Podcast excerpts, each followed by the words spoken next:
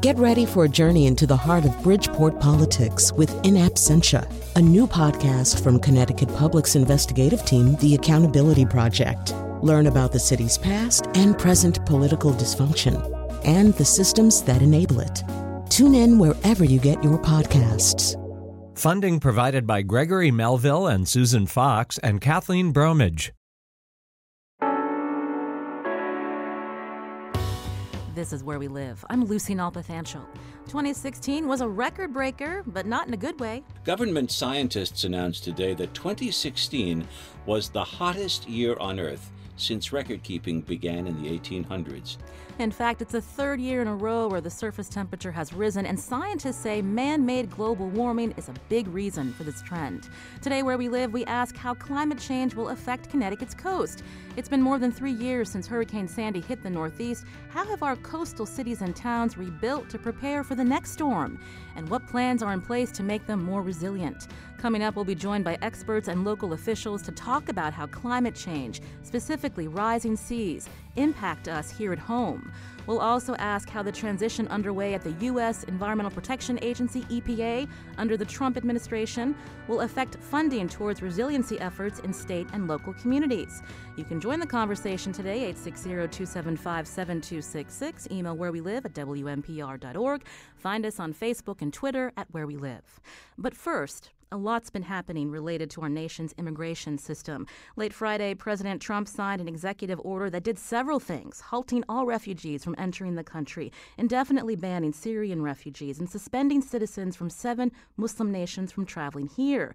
The order caused confusion at airports as Homeland Security officials scrambled to prevent certain travelers from entering the U.S. Protests also broke out at airports across the country, including here in Connecticut. Just yesterday, 1,000 people gathered at Bradley International International Airport.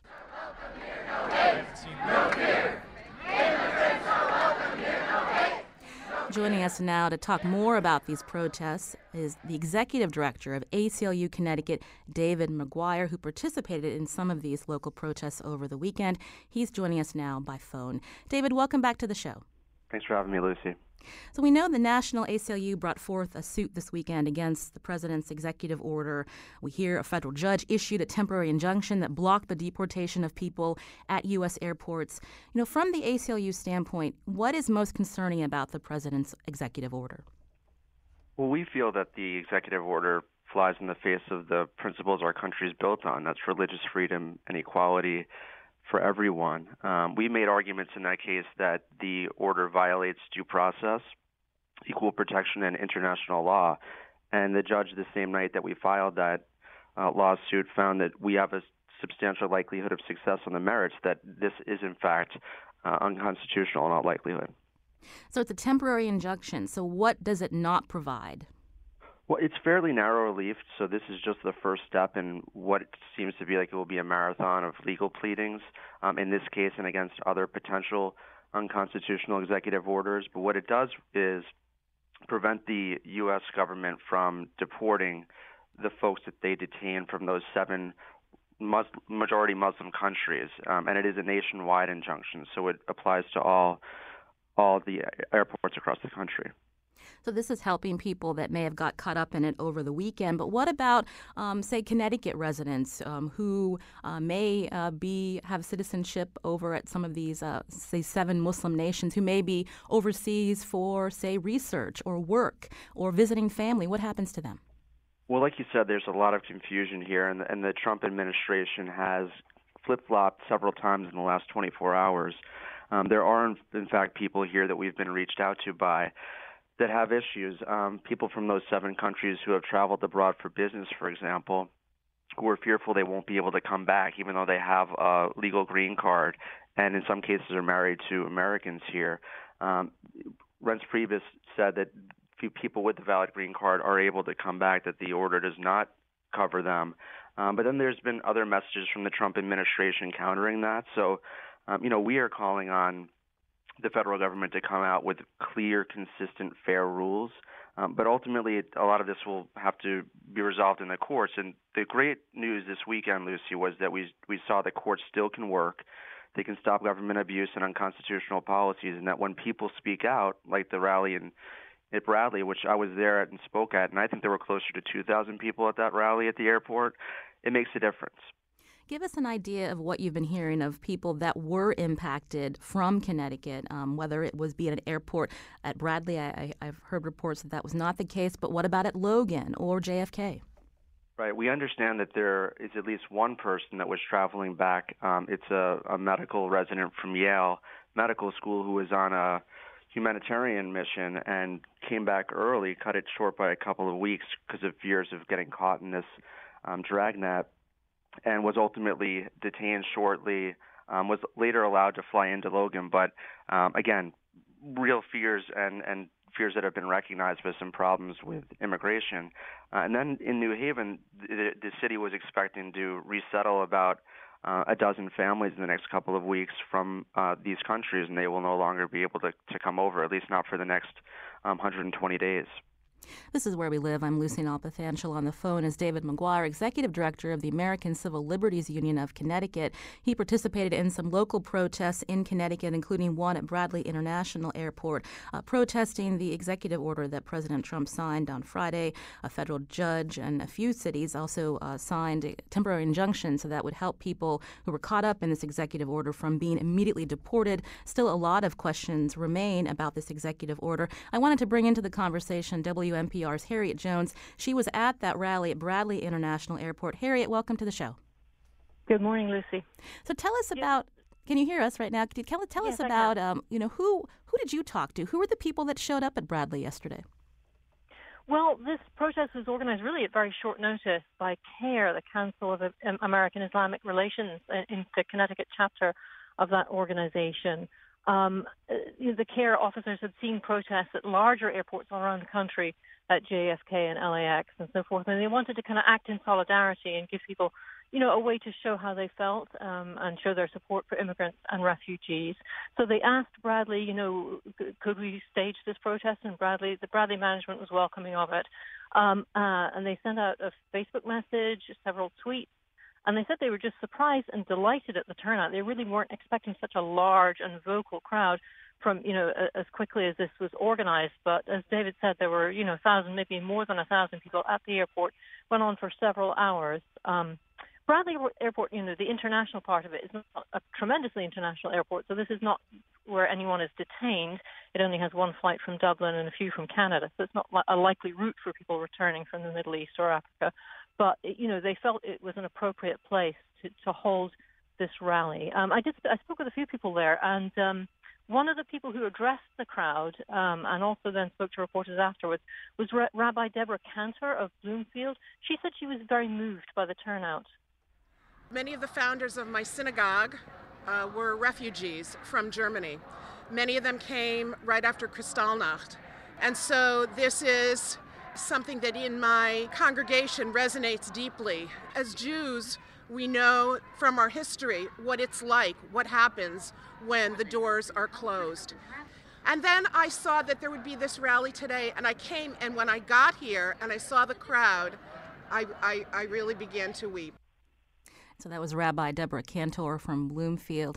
Uh, Harriet, have you are you hearing about any more um, local efforts to raise awareness about you know how this this executive order is impacting uh, people and people are just upset with uh, the the message that it sends uh, not only to um, the rest of the country but also to our um, allies and others around the world? Well, certainly yes. I think, and a lot of people who turned up yesterday said that they felt both that the the immigration uh, ban was un-American, um, and also that they felt it made people less safe. It made Americans abroad less safe. So you know a number of different concerns within the crowd, and a very vocal crowd it was too. Um, and the CAIR officials and ACLU who were there, both saying you know to the people, the protesters who came out, you know, stay in touch, stay in touch with what's going on, stay in touch with us you know, for ongoing events and what might happen in the future and how we can keep uh, uh, how people can keep organized on this on this front. That's WNPR's Harriet Jones. Thank you, Harriet, for your time this morning. You're welcome. Uh, she mentioned that CAIR helped organize that rally. That's the Council for American Islamic Relations. Uh, joining us now by phone is Executive Director of CAIR Connecticut, Mongi Dhaouadi. Mongi, welcome to the show.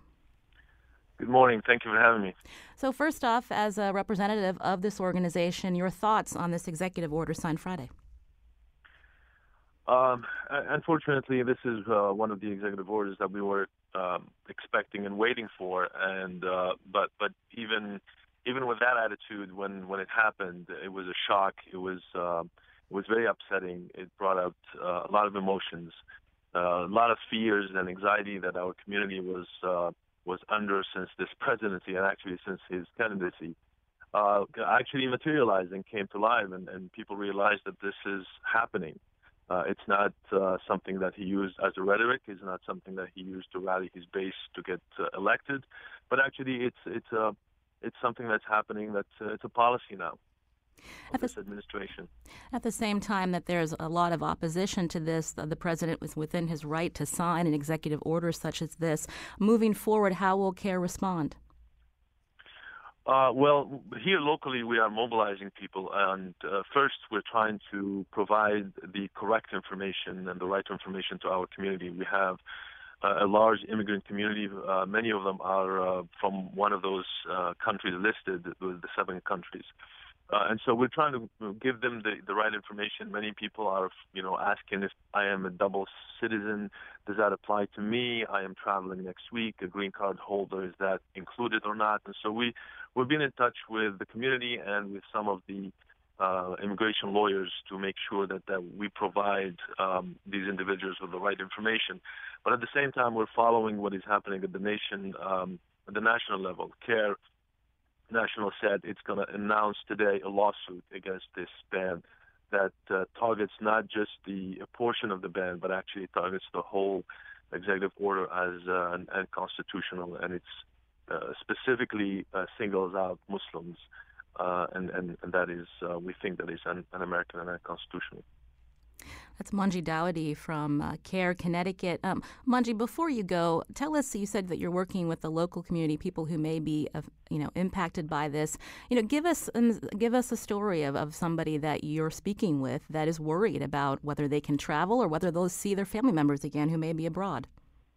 Right. We, we've heard from several members. We have a lot of uh, community from, from Yemen, for example. Many of their uh, family members, for, uh, they were traveling overseas, and when they they were planning to come back, and they, they just heard about this executive order. Uh, so they're stuck uh, overseas. Many of them actually started their journey uh, and and flew to uh, to um, Dubai, and from there they were boarding another plane to the U.S. when they heard that the um, this executive order took place, and so they they had to go back uh, to, uh, to where they came from. Uh, and, another case I had, which is somebody who is a dual citizenship. He's Canadian, um, and he he actually was born in Syria, but he left Syria when he was three years old, about 30 years ago. Uh, this is a Canadian citizen who has a green card. He works here. He's a professional, and he had a trip planned to Canada and back, work trip, and he was asking, "Is this ban gonna gonna stop me from doing that. And uh, of course, we advise him. Our lawyers advise him not to travel. Um, and so he had to cancel his work plan, and he had to go back to his employer and explain to him why.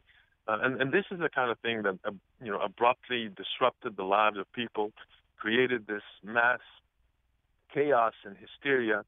Um, and we hope that uh, that the, this administration, uh, and it's a very small hope to tell you the truth, uh, that they will come to their senses and reverse this order, or at least Congress and you know with the, some members of the GOP who who can see that this is an un-American executive order, that they will uh, enact legislation that will stop it and, and reverse it. Mongi Dhaouadi is executive director of the Connecticut chapter of the Council of American Islamic Relations, uh, or CAIR, who organized that rally yesterday at Bradley International Airport. Uh, Mongi, thank you for your time. Thank you so much. I just wanted to send a big, big thank you to the people of Connecticut, to ACLU, to other organizations, religious leaders, and others who came at a short notice and came with, with hundreds, with big hearts and a lot of signs, uh, and raised their voices. And, and thank you also for, for the media who covered the event in a short notice. Thank you, Mongi. Also on the phone with us is David McGuire, Executive Director of ACLU Connecticut. Uh, thank you for joining us for a few minutes to explain uh, the ACLU's uh, viewpoints on this executive order. Thanks for covering this, Lucy. Take care. Coming up, we shift focus now to climate change, something the current administration denies is a serious problem. How does this affect local efforts to plan for things like rising water along our coast? We'll find out after the break. This is where we live.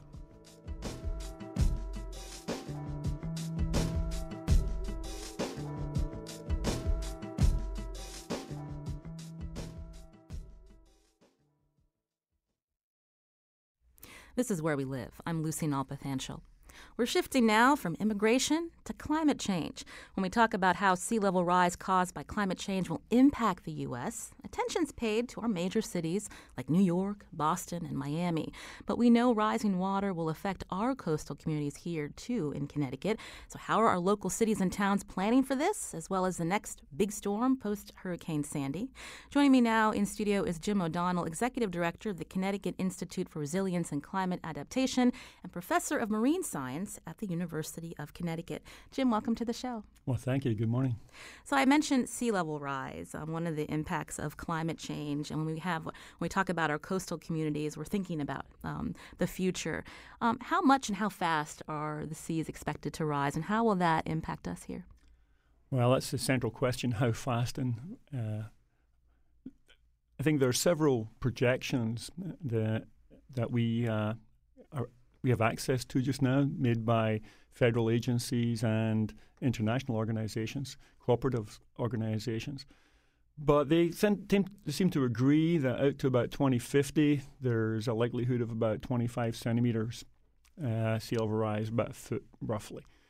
Um, after that, between 2050 and 2100, there's a lot more un- uncertainty. You know, the, the, the range gets much larger, and that's partly because we are not really clear yet on how much CO2 emissions reductions are likely to occur between now and uh, 2100. Uh, and the other uncertainty is due to the fact that we don't really have a good understanding of the physics that link the ocean temperatures at high latitudes to the rate of melting of land ice. So, how fast glaciers are going to melt. We don't really know how fast warming is going to accelerate that. And if it happens fast, then we get a lot more sea level rise. And uh, if it's slower, we don't. So there are two reasons. So when you say 25 centimeters, that might not sound like a lot to some people. Oh, that's a really good point, right? And, and it's not really, it's only a foot, you know, it's not even up to your my knee anyway. But what it does is it changes the, the uh, frequency that p- places that are currently fl- fun, uh, getting flooded experience. So, and we can calculate what that's going to be fairly accurately. So, if you, if, you know what the sea level rise is going to be, you can calculate uh, how how much more frequently you should expect to be flooded. And roughly, you know, if, if you get 25 centimeters rise and you get flooded once every 100 years now, in eastern Connecticut, you may get flooded once every 20 years. So that's like a five fold increase in the risk or a five fold increase in the frequency of flooding. And so if you think that the cost of living by the shoreline includes insurance or repairs from flooding, then one might expect that you should expect to pay four or five times more for those in the future. So I mentioned um, in the beginning of the segment, you're executive director of the Connecticut Institute for Resilience and Climate Adaptation, or CIRCA. So what's your focus there, and how are you looking at this problem? Well, the institute was established by uh, the, the legislature and opened by the governor a few years ago.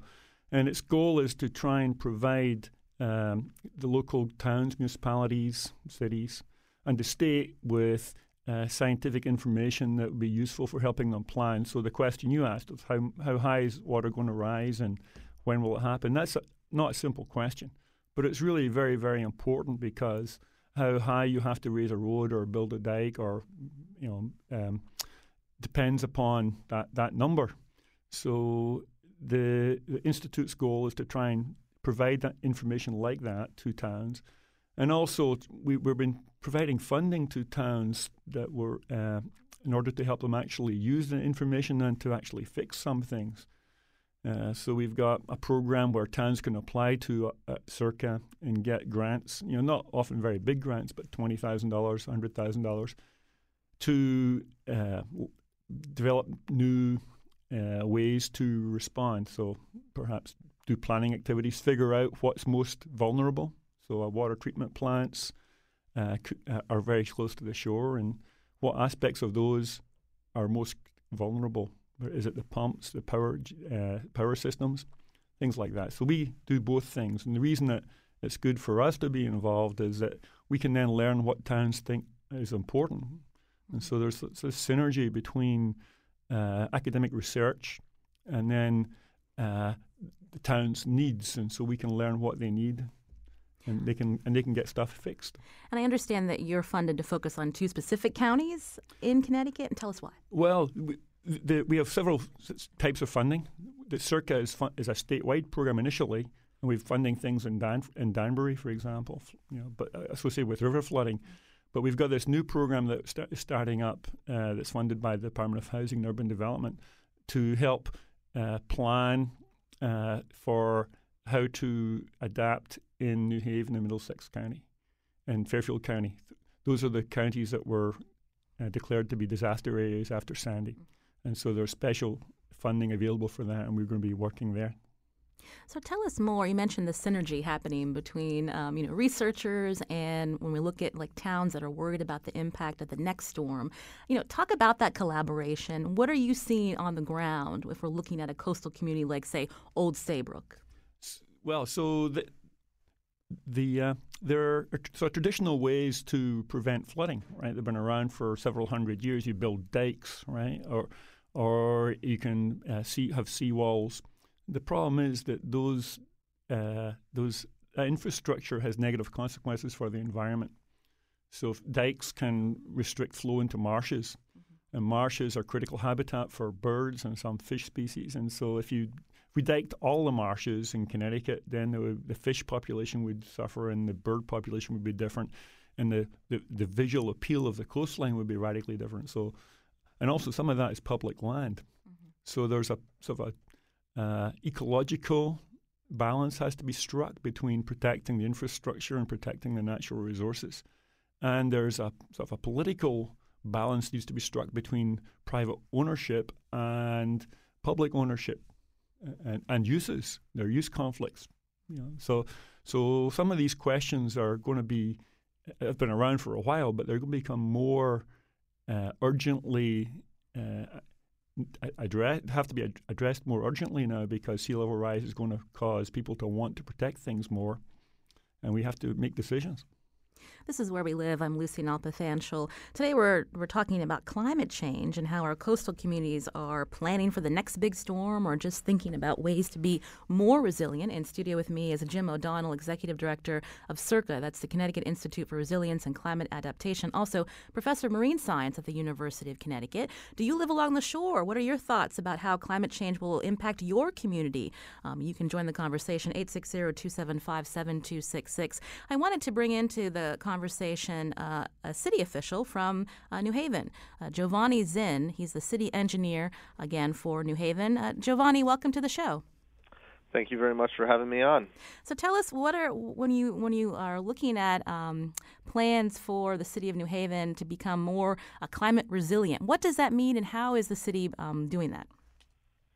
Well, I think uh, Jim hit a lot of the issues that we face from climate change right on the head. Uh, we we sort of have two different prongs which which uh, this problem is coming at us. One is obviously sea level rise. You know, you see uh, water levels coming up. Uh, the other is that uh, higher precipitation is pr- predicted, especially short, intense uh, rain events, uh, where we then have to drain the water out of the city. And when those two things happen at the same time, uh, then the water really has nowhere to go. Um, you know, we certainly see this especially in our downtown area. We have about a 600 acre uh, downtown drainage area that goes right under the rail yard and then out to uh, the harbor. As the water in the harbor rises, it is a lot harder uh, to drain the water from downtown, and that's when we run into uh, the risk of localized flooding and other issues like that. Uh, and to really address this, we're starting to uh, look at a whole range of things, including some of the traditional infrastructure. But I think our, our first priority uh, is to adopt uh, green infrastructure techniques, uh, things like um, bioswales in the right of way, where you infiltrate water instead of having it go into a catch basin and immediately going out to the harbor. Uh, also along the coastline, you know, on, on the shore, looking at living shoreline techniques, sort of mimicking nature in a sense to to put in more resilient infrastructure that while the shoreline itself will change a bit as storms come and go, but they provide that natural uh, protection on the shore. So you're talking about green infrastructure. When did the city start um, thinking about this? Uh, we probably started three or four years ago, uh, and it's part of a much larger national uh, trend to go back to, uh, you know, the way that nature intended, which water falls on the ground and it gets infiltrated, then it goes, uh, you know, into streams and brooks, and then out to uh, the water bodies. Um, you know, we certainly see nationally New York City, Philadelphia, Portland. Uh, doing this, and it's really our job as city officials to look around the nation and bring the best uh, techniques uh, here to New Haven. Um, so you'll see in the next uh, couple of years, probably about 300 of these uh, right-of-way green infrastructure installations. They look like tree pits that have curb cuts where the water can go into the tree pit. It waters the trees, waters other plants that are there. Um, you know, not only does it divert water from our stormwater system, but it actually, you know, I think creates a very nice uh, streetscape and amenity and that is Giovanni Zinn, who's city engineer for the city of New Haven. We're asking him about his climate resiliency plan for the city. I'll turn back to Jim O'Donnell from Circa. I mean, this is green infrastructure is the way to go. Absolutely. You know, I think that the, there we've we've been focused a lot on what happens at the shoreline, but as Giovanni said, there there is uh, climate change impacts all across the state, and uh, some of the old cities have uh, drainage patterns that were engineered uh, f- with expectations of a particular level of rainfall, and the, the models are a, a little uh, uh, uh, unclear about exactly what's going to happen. But it, but evidence suggests across New England that there's been a change in rainfall over the last 50 years, and so new plans require uh, preparation for handling more stormwater runoff, and having it c- contained uh, near where it falls is much smarter than trying to uh, collect it all and then handle it in a in a treatment plant. And so, what are the biggest challenges to th- to thinking in this way? Is it funding? Well, funding is always always, always a, a critical issue, and and not only how much, but who pays. And there is uh, a, a, lot of uh, infrastructure that's old in Connecticut in the cities. Some of it has to be replaced anyway, and so we're, we're going to be facing those costs but designing uh, with expectation that the equipment, the infrastructure was going to last 100 years requires us really to think about what the conditions are going to be there. And so there's an opportunity. And it's, it's uh, allows us to consider what development patterns uh, are going, should be like. Because the other part of climate change uh, that's important is to understand that the, extent that we have to uh, plan for change depends upon how much CO2 emissions we're going to have between now and 2050. And if we reduce our CO2 emissions between now and then in a substantial way, we can reduce the expense associated with ad- adaptation. I'll ask that same question to uh, Giovanni Zinn from uh, New Haven. Um, talk about resources. Is that a challenge when we're thinking about being resilient? Well, re- resources are definitely a challenge. They're always a challenge uh, everywhere you look at the municipal level. Um, you know, I think uh, we've been very lucky in New Haven. We have a, a grant from uh, from HUD to through the state to put in 200 bioswales in our downtown area for green infrastructure. Um, also, we've taken a, a green infrastructure first uh, mentality in our own projects here in the engineering department. Uh, oftentimes, green infrastructure can solve drainage problems uh, less expensively than traditional infrastructure. So I think a lot of it also is starting to get very creative about how we think about these projects and making sure that we uh, take the most cost-effective approach. And uh, Giovanni, you mentioned uh, grants from HUD. You know, now that we have a new administration, any worry that some of this money is going to uh, dry up, so to speak? Well, it's certainly a question that we've gotten many, many times in the, in the last week, and to a certain extent, it's it's hard to predict the future. Um, you know, we we certainly do hope that it will continue. I mean, investing in infrastructure, I think, is something that uh, everybody agrees is extremely important. Um, you know, on the other hand, uh, I don't think we're going to change who we are just to uh, s- secure uh, more funding or, or different types of funding from the federal government. You can join the conversation today. Again, we're talking about climate change and local and state efforts to um, deal with that threat, um, how it can impact our coast, uh, as we heard um, a little bit earlier in the show. You can join the conversation at 860 275 7266. I want to take a call now. Scott's calling from Wallingford. Scott, you're on the show. Oh, hi. Thanks for taking my call. Sure, go ahead. Yes, I just wanted to um, indicate that, you know, here in Wallingford, although we're not a coastal town, we do um, have you know, our concerns on climate change and, and sea level issues. And what we've done is we've enacted a, uh, a, a community programming um, through our Wallingford Library, and we've gotten quite a few people interested and involved. And you know, our goal is to um, is to get the community involved and do some outreach education and um, and get folks you know involved. And how can we do things in our everyday lifestyle? To make our own difference, make a difference um, in the bigger picture. Even little things like uh, cutting back on the use of beef and water, and how we use our electricity and our heating and transportation fuels, and um, and getting involved uh, locally, politically. So um, people, even it seems like such a daunting problem, but folks can do little things in their everyday life that will make a difference. So I wanted to just bring attention to that. Thank you, Scott, for your comment. I'll turn back to uh, Jim O'Donnell. Um, he said that again, when you think about climate change and what it will be, um, what will be the effects uh, 50 years, 100 years out, it can be daunting. What would you say to the average listener consumer? Well, the, the upside of, of, of, this is that the you know, politics of today you don't really have such a huge role as one might think. You know, in the long term, that uh, and I think the history over, over, the last decade has shown that the movement for uh, like like in New Haven, where the, the town the town itself is planning to do adaptation pro- projects, they see it as an as an urgent initiative for them, and across the across the world, t- people who are in, at the town level of management are seeing the effects of storms and flooding and they're making changes now, and they're pressing for the people further up the political chain to make to make uh, forward-looking decisions. And I think that's just going to continue. The mayors in cities and towns around the world are, as New Haven uh, is, uh, are getting together to help plan, and the national leaderships will follow. Ne- I think it's inevitable.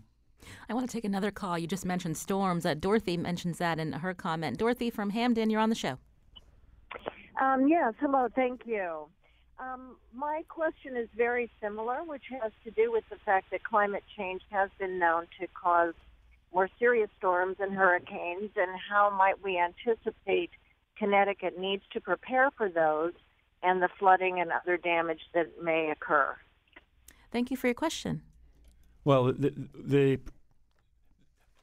I think the risk of a of a of a Category Three or Category Four hurricane in Connecticut is not going to change very much. You know, the the, risk is is maybe one one in a hundred uh, currently of a of a storm, something like uh, the hurricane of thirty eight. So that's that's one percent. Uh, so that's not huge, and it's not going to change to five percent. What's going to change most noticeably is the flooding associated with the kinds of storms that occur every year. Uh, the flooding associated with a storm that occurs every year will be just more extensive, and and for every year until twenty, until, well, as far as we can see, right, it's just going to get worse and worse, and the and the damage will not be huge, but it'll be persistent, and uh, people will have to adapt to it. And Giovanni uh, Zinn, again, city engineer for the city of New Haven. Uh, what's your take? Is it more worried about the, the frequent flooding versus the next big storm? Well, I think honestly we have to be prepared for both. Um, you know, I, I think Jim hit it on the head that you know while we're not going to see necessarily a Category Three storm, what it does do is sort of redefine what some of these smaller storms are. Uh, you know, the, the flooding that we see now from uh, you know a, a Sandy or something like that. You know, if you're looking in 2050 when you know sea level will be about a foot higher, that's yet another foot that you're starting from, um, and uh, the impacts will be that much greater you know, one of the things we saw here locally in Sandy is that you know another foot would have really changed the impacts that Sandy had in New Haven and made them much more dramatic due to the you know sort of the intricacies of the topography here. Uh, so we're very concerned about it. You know, even a little bit more does can have a, a multiplier effect in some of these storms. And I know that you work for the city of New Haven, but in terms of some of the neighboring uh, suburbs, there, is there a collaborative effort and ways to think about best practices and, how to support each other with the question uh, in the future that maybe resources will be thinner? Well, I think it's something that the the conversation is starting to happen. Certainly, Circa is doing a lot to bring that conversation to the forefront among the different municipalities. Uh, it's, it's something I think in general in Connecticut we need to do a much better job of is working together uh, with our neighbors uh, and and facing some of these issues. Nature certainly doesn't respect uh, municipal boundaries, and and we should really attack these problems together. Well, I want to thank uh, Giovanni Zinn again, New Haven's city engineer, for joining us. Thanks, Giovanni. Thank you very much. This is Where We Live. I'm Lucy Nalpathanchil. Coming up, we're going to check in with Connecticut's top environmental official and find out how the state is meeting the threat of climate change. And again, you can join the conversation 860-275-7266. Email where we live at WNPR.org. Find us on Facebook and Twitter at Where We Live.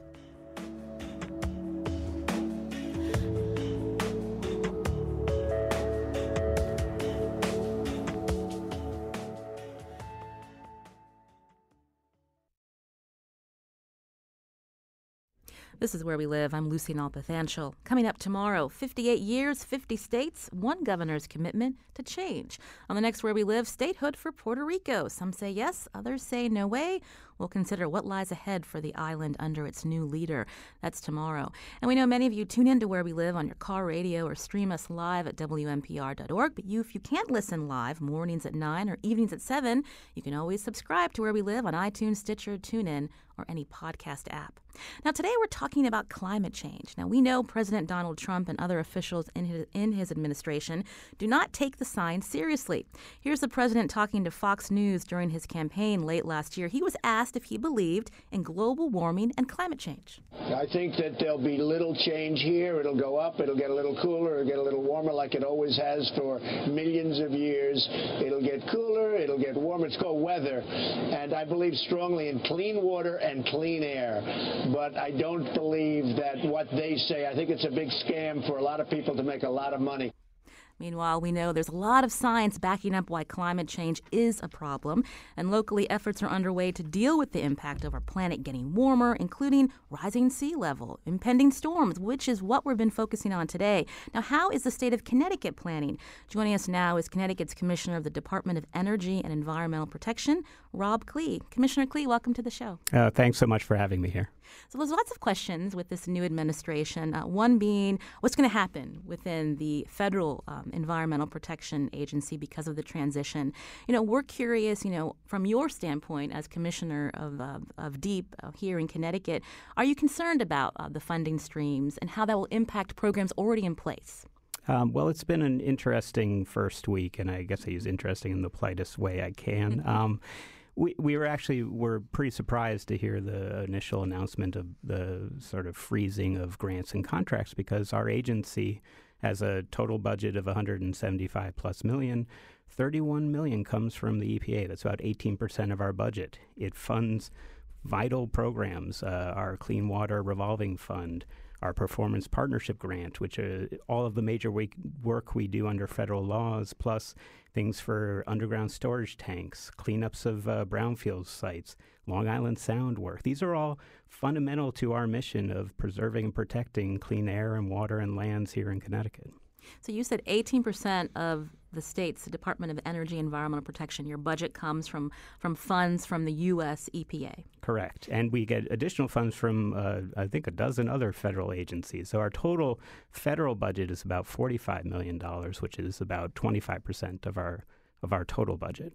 So when that freeze uh, came into effect, and I'm not sure if yet if it's been lifted or not, but how did that impact these programs, if at all, locally? Uh, so for us, it was a scramble to connect with our folks at uh, EPA Region One and elsewhere to understand what the what it actually meant. It uh, took a few days, and we they uh, did lift the freeze on those fundamental uh, elements of our budget the Clean Water Revolving Fund and the Performance Par- Partnership Grant.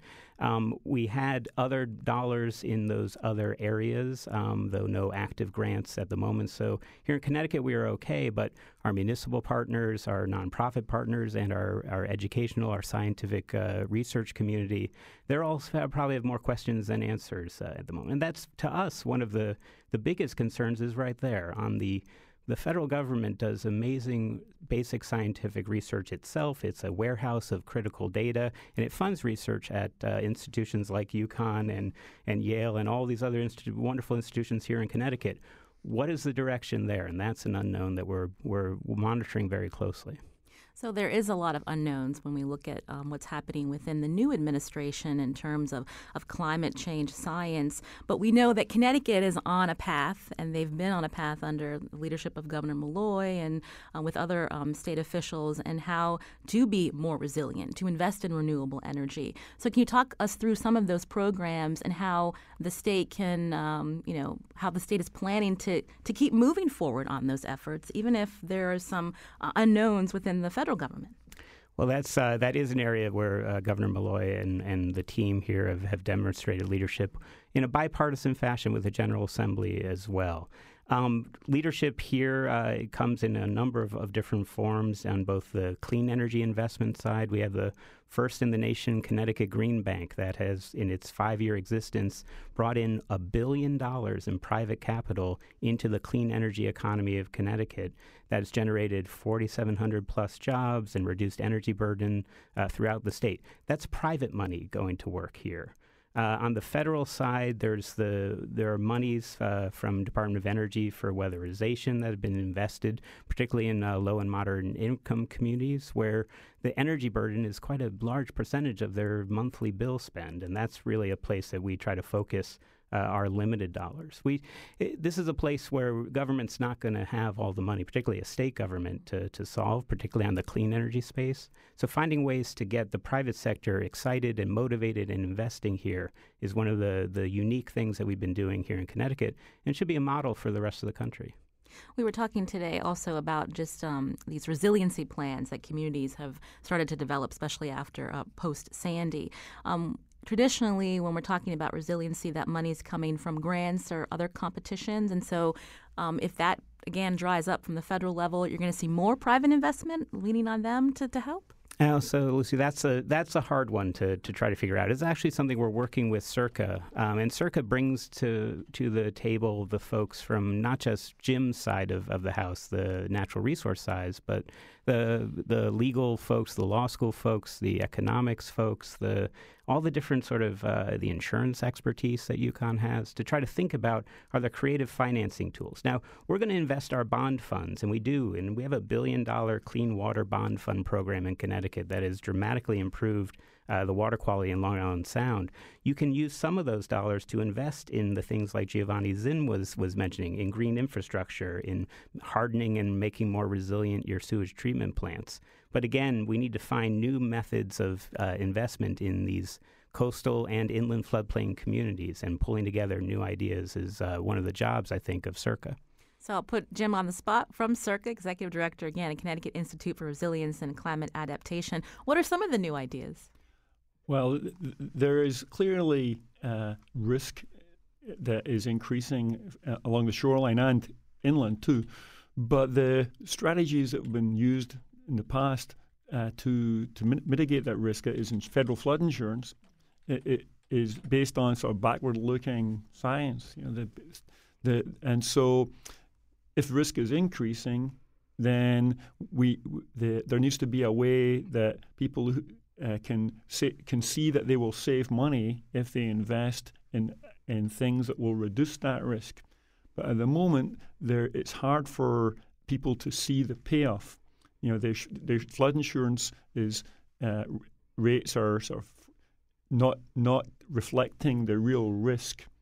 And so when so when they do something like they raise the house, it's hard for them to see the, the improved value. And from towns and municipalities' perspectives, there's really no insurance. They're they're self-insured, and so there's uh, n- not a lot of uh, way to s- save money by it's, it's, it's seen as a cost. You know, so we need to figure out how to uh, change the insurance structure that so that people are incentivized, and towns and cities are incentivized to do things that are more forward looking. So the first step is to be clear about what the risks are likely to be in the future. Then the second thing is to try and figure out what laws and financing incentives and uh, other r- rules need to be changed.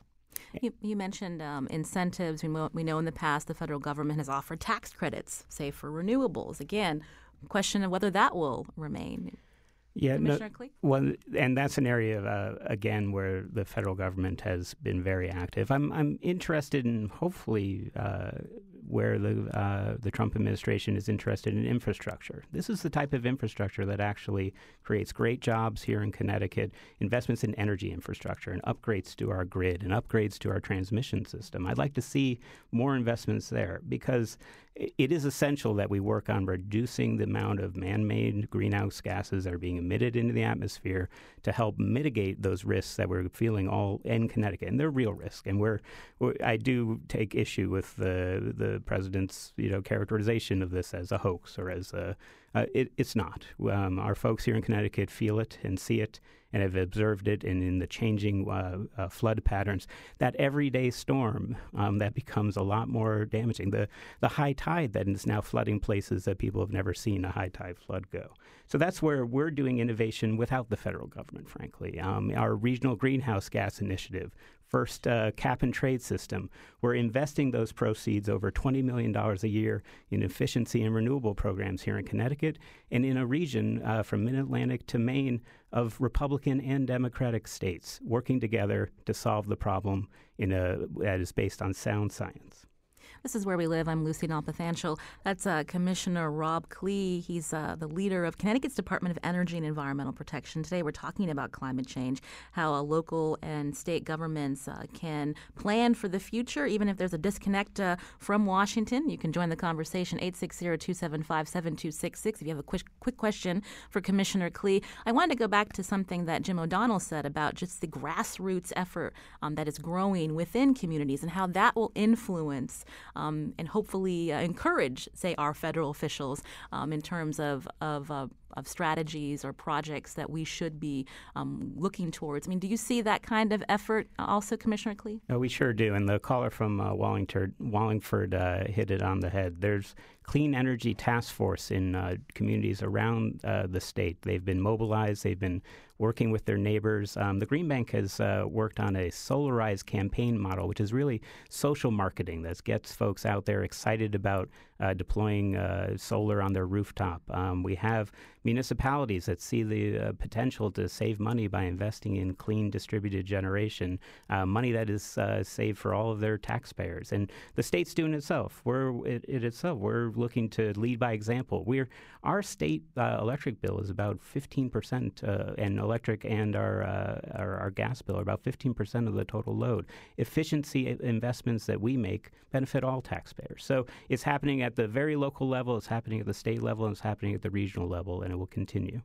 We're almost out of time, but I want to turn back to Jim O'Donnell from Circa. You know, we have been focusing a lot um, this hour on efforts from uh, local municipalities and, and, towns about how to be more resilient. But um, from your standpoint, in terms of industry and how it's being impacted by climate change, say the fishing industry for one, I mean, what are you hearing from them about um, fears about what the future holds? Well, well there's a pretty, pretty clear impact in Island Sound that, that, has been observed and documented, and and it's it's actually a good so it ties a, this issue together that EPA has been funding the Connecticut DEP for about 25 years to do sampling of uh, the water in Long Island Sound, and they measure as part of that temperature. And when you look at the temperature, and at the same time, they've been doing fish surveys with federal funds too. And so it's pretty clear that there's been a warming over the past 25 years, and there's been a shift to from uh, fish that is more typically found are more typically found to the south of Long Island versus the ones that were to the north of Long Island. So this uh, kind of shift in the fish ecosystem is, is, is consistent with the notion that there's been a slight warming, and the lobster reductions are also can be explained by by that that they are typically found to the north of Long Island Sound, uh, but they seem to be going away. The catches are down by a factor of 10. We're going to have to leave it there. Again, uh, this is Jim O'Donnell, Executive Director of CIRCA, the Connecticut Institute for Resilience and Climate Adaptation. A lot to talk about, not enough time, and we could have you back again, Jim. Happy to. Also, I want to thank Commissioner of Connecticut's Department of Energy and Environmental Protection, Rob Klee. Commissioner Klee, thank you for joining us. Uh, great to be here. And hopefully, we can get an update from you in the future about um, how we proceed in the months and, and year ahead. Thank you again, Commissioner Klee. Our show is produced by Jeff Tyson and Lydia Brown. Our executive producer is Catie Talarski. Our technical producer is Chion Wolf. I'm Lucy Nalpathanchil. Thanks for listening.